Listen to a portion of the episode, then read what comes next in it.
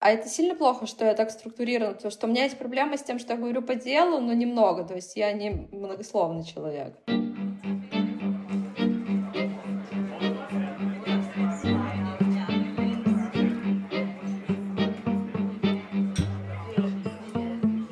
Форточку откройте, пожалуйста.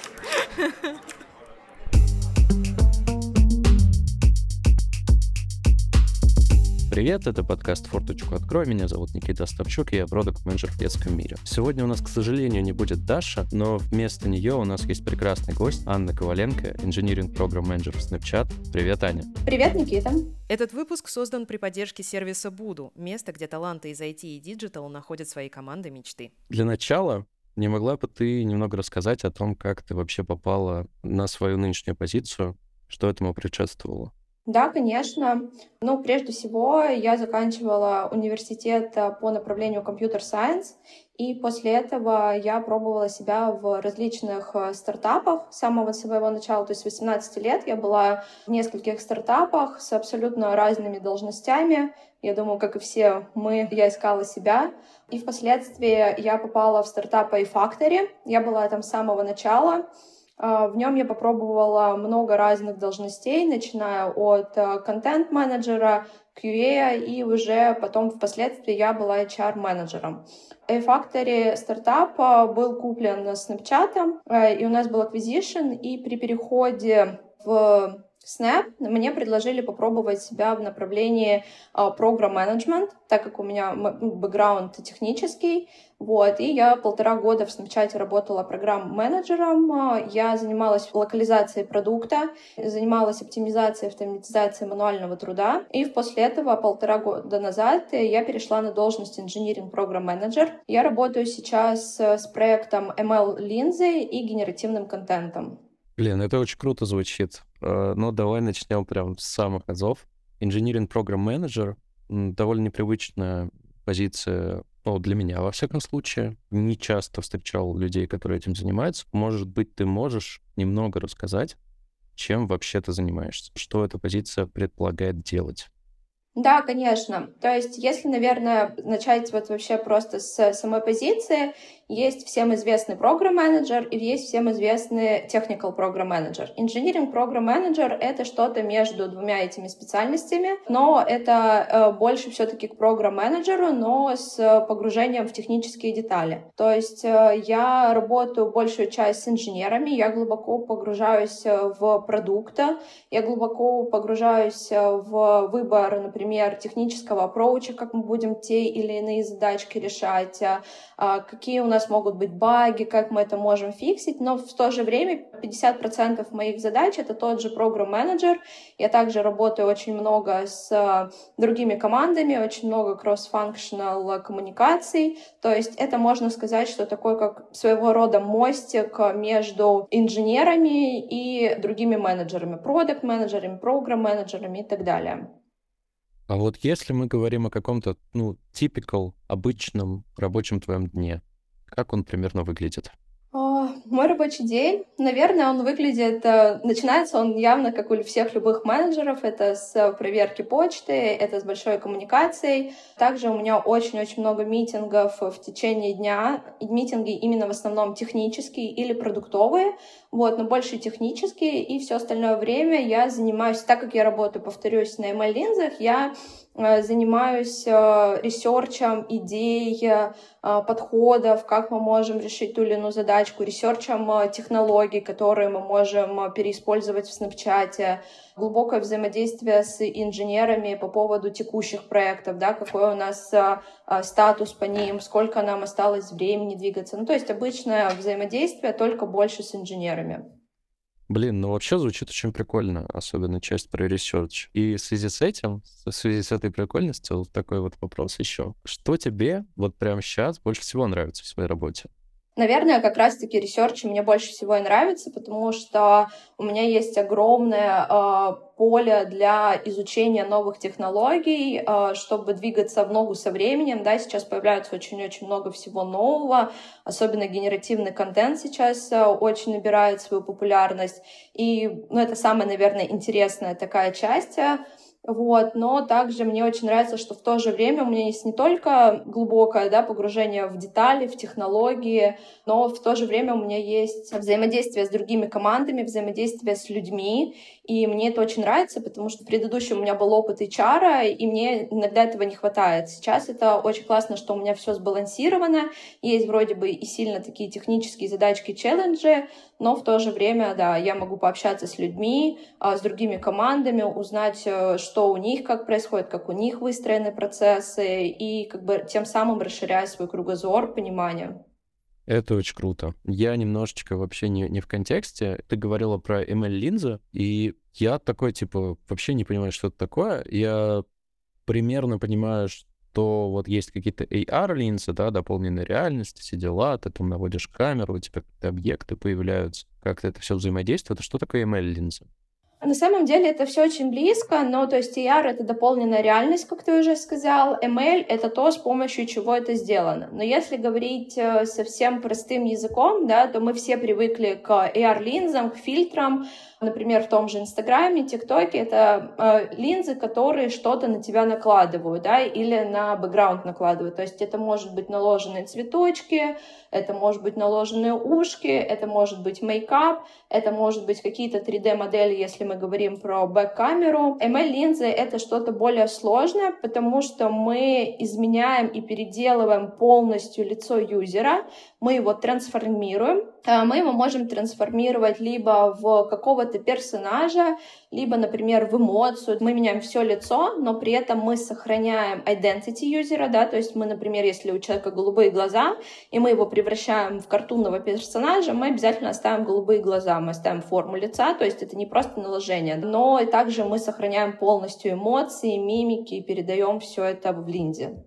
Блин, это очень круто. Это как будто вот какой-то следующий уровень эволюции вообще всех этих фильтров. Может быть, ты уже немножко затронула тему специфики, то, что в ML-линзах вы трансформируете полностью объект, и там при этом какой-то identity оставляете, чтобы, ну, сохранялась, видимо, связь с оригиналом. А может быть, есть еще какая-то специфика интересная, которой ты можешь поделиться? В целом, да, то есть, э, как э, ты сказал, email — это что-то новое, это очень сложный продукт, то есть э, на разработку каждой линзы у нас уходит минимум три месяца, и самое сложное, наверное, так как мы все-таки международная компания, для нас самое сложное это, чтобы наши линзы, помимо того, что сохраняли identity, презервили эмоции и так далее, для нас это самое сложное, чтобы это заработало на всех группах людей, то есть чтобы мы покрывали diversity. Потому что, например, э, если взять стиль аниме, э, то мы все знаем, что аниме, да, но мы, например, не можем покрыть э, этим стилем афроамериканцев. И вот тут есть такая уникальность, что нам нужно самим создать датасет с нуля, на котором мы будем обучать э, нашу ML-модель, чтобы мы могли покрыть все группы людей. Всем привет, с вами Даша из Монтажки, и я тут хочу добавить, что эта проблема настолько острая в США, например, что раньше регулярно то тут, то там всплывали скандалы с этим связанные. Например, в 2021 году в Нью-Йорк Таймс даже вышла статья «Who's making sure that AI machines aren't racist?»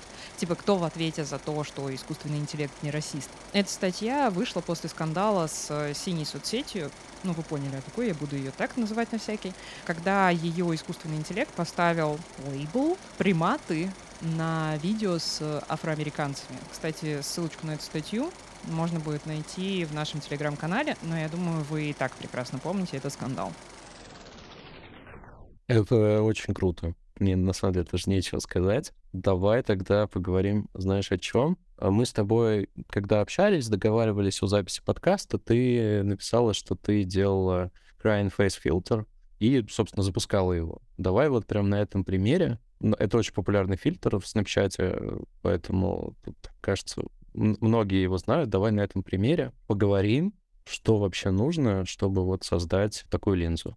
Да, наверное, ну, нужно сказать, э, что мы можем разрабатывать э, линзы, именно ML-линзы с э, помощью разных технических аппроучей. И на примере Crying Lens это первая наша линза, которую мы запускали с помощью NADA.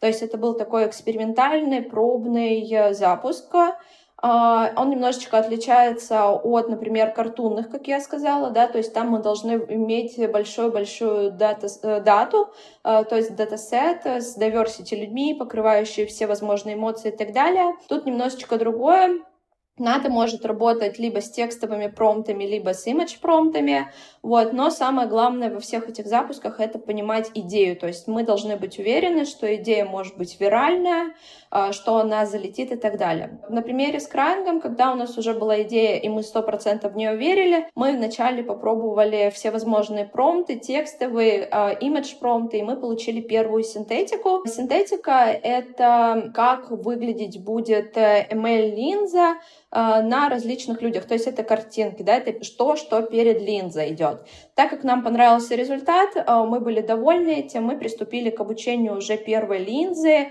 Так, когда это все появляется, мы понимаем, что мы тестируем на себе, мы тестируем на разных э, группах людей, мы выявляем баги, которые нам нужно пофиксить, да, например, там открытие рта, может быть, я не знаю, где-то какие-то проблески.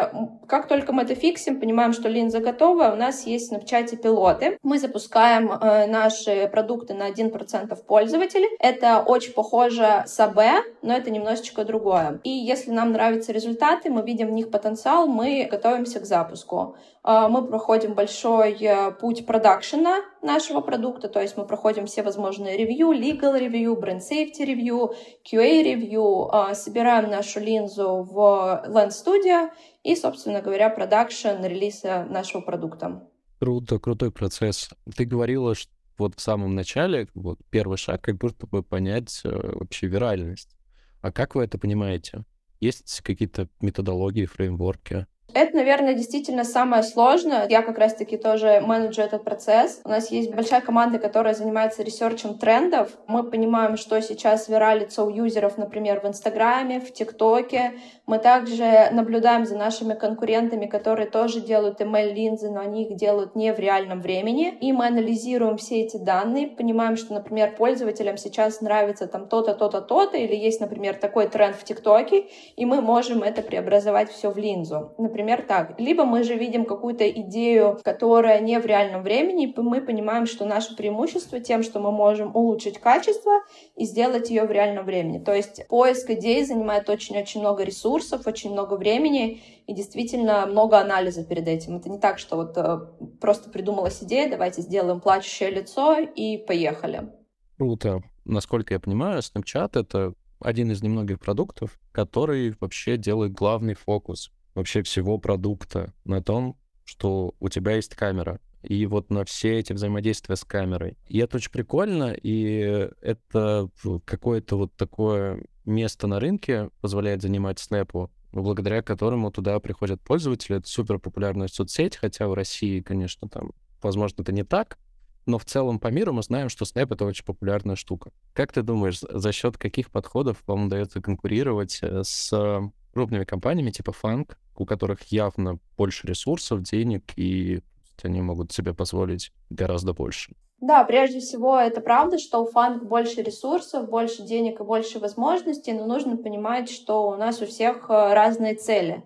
То есть, э, например, э, если взять там Google или Meta, у них может быть абсолютно разные OKR, да, они там могут погружаться более в какие-то технические ресерчи, у нас э, наши цели — это entertainment, э, это юзеры, и это сделать интересный experience для пользователей, да, именно с помощью камеры. Поэтому все, что мы производим, все, что мы делаем, э, мы пытаемся понять, как мы можем юзеров завлечь, сделать их я не знаю, experience более интересным. Собственно говоря, для этого мы строим все наши цели, основываясь на это. То есть э, я, например, пользователь Snapchat, и вот чего бы мне хотелось, например, когда я снимаю историю. И основываясь на таких предположениях, мы делаем наши продукты. Да, тут все зависит от OKR, целей и кто как видит, где свою компанию в будущем. Хорошо. Ты говорила про entertainment, и у меня сразу возник какой-то такой закономерный вопрос. Сейчас мы проговорили немножко, что вот есть AR-линзы, есть ML-линзы. Но, наверное, это как-то еще будет в дальнейшем развиваться, вот этот весь entertainment вокруг камеры. Есть у тебя какие-то предположения, как это будет выглядеть в будущем? Ну да, это правда, что ML-линзы, они только начинают свой путь, и есть еще очень много технологий и направлений, которые не проработаны, в которых можно развиваться, двигаться дальше. Это всевозможные, например, преобразования генерации волос, это всевозможные другие направления, как, э, ну, то есть вот на примере, как мы делали последнюю нашу линзу MyTwin, да, таких направлений очень много, преобразования в животные, в другие предметы и так далее. Также сейчас вот набирает обороты генеративный контент, да, также можно объединять ML-линзы с ним, двигаться в этом пути. То есть э, очень-очень много вариаций. И, опять же, повторюсь, самая главная идея, как это все видеть. Технологии действительно позволяют делать очень многое, и да, я думаю, что мы еще будем много в этом всем развиваться и производить разных продуктов. Давай про работу в Snapchat. Расскажи, пожалуйста, есть ли у тебя понимание, в чем вообще какие-то сигнатурные отличия, главное отличие там, работы в какой-то международной компании айтишной, бигтехе, по сравнению с работой в условно большой российской компании айтишной? Если мы берем корпорацию-корпорацию, то, понятно, в плане бюрократии каких-то таких организационных вопросов, наверное, большой разницы нет. Но когда мы говорим про работу в международной компании, нужно понимать, что, да, тут очень важная тема такая с diversity, с инклюзивностью, что мы должны понимать, что мы должны покрыть все-все-все группы пользователей, э, что даже самые минорные и то же самое есть э, по поводу взаимодействия между другими людьми, потому что мы все с разных стран, мы все разных национальностей, и это очень-очень-очень тоже подсвечено работа в Снэпе, например. Также из-за того, что мы знаем, что западные страны, они очень стрик в плане каких-то там могут быть слов, да, например, мы, допустим, не можем использовать а, blacklist, мы должны использовать blocklist, мы не можем использовать слова, например, как мастер, да, когда мы делаем альфа-бета, мы не можем использовать слово мастер, у нас это запрещено. То есть такие интересные нюансы, которые э, ты очень сильно думаешь, э, как правильно, корректно, толерантно сказать какие-то слова, прежде чем, например, преподнести какую-то свою мысль. Это очень интересно. Я, на самом деле, очень люблю толкать телегу про diversity в команду. Мне очень нравится эта идея и концепция. Потому что, например, как продукт, я очень ценю diversity, ну, с той простой базовой точки зрения, что когда у тебя в команде много людей с разным опытом и бэкграундом, они по-разному смотрят на продукт и могут предлагать совершенно разные решения, могут давать совершенно разный фидбэк, и это очень полезно для меня, во всяком случае. Скажи, пожалуйста, с твоей точки зрения, с точки зрения программ-менеджера, инжиниринг программ менеджера. В чем кайф от diversity? Самое классное в Снэпе, что какую бы должность ты ни занимал, как бы ты там высоко не был или просто обычный там разработчик, ты всегда будешь услышан. То есть есть куча митингов, есть куча ивентов, где ты можешь прийти, рассказать свой вижен, вижен даже для всего Снапчата, и ты будешь обязательно услышан. И очень круто, что мы все такие разные, у нас у всех разный бэкграунд, experience, и мы приходим, например, на какие-то митинги, мы каждый преподносим свой вижен, и обязательно в том или иной мере он будет услышан, имплементирован и так далее. То есть это круто. Окей, давай тогда поговорим еще немного о команде. Ты взаимодействуешь очень много с инженерами.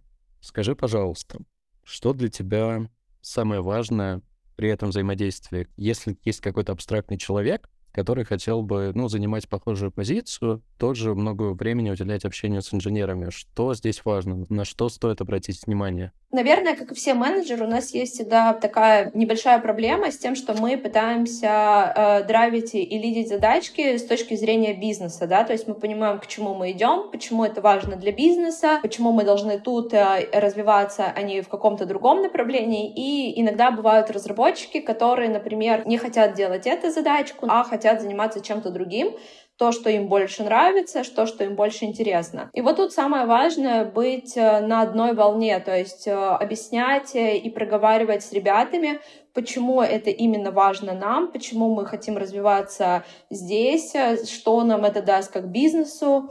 То есть вот самое главное — это иметь одно понимание, для чего мы это все делаем. Это отличный ответ. Отличный, очень близкая эта позиция. Это снова Даша из монтажки. Блин, это как помните в том меме? Это восьмое совещание за неделю, как нам улучшить процесс планирования и проектирования. Один фреймворк предлагается, другой фреймворк, а последний чувак такой, может, просто поработаем, и его выкидывает из окна. Я его скину, кстати, в наш э, канал форточки в э, телеге. Смотри, последний вопрос. Всем его задаем. Он такой основной для нас. Расскажи, пожалуйста, если бы ты могла себе дать в начале карьеры какой-то совет, вернуться в прошлое и дать какой-то совет, что бы, что бы это было? Это было бы точно «не бойся, действуй», и не бойся излагать свои мысли, идеи, даже если они тебе в какой-то момент кажутся глупыми, не стоящими, обязательно найти смелость, озвучить их, проговорить их там с менеджерами и так далее, потому что если они тебе кажутся не такими, не обязательно они такие вы и есть. Поэтому, да, нужно не бояться действовать, лучше делать, чем потом не сделать и жалеть об этом. Это классный совет. Спасибо тебе большое. Ну что ж, друзья, на этом наш выпуск подошел к концу. Он получился довольно коротким, но очень ёбким и очень интересным. Поэтому, пожалуйста, не забывайте подписываться, ставьте лайки. Подписывайтесь на наш телеграм-канал. Всем пока! thank you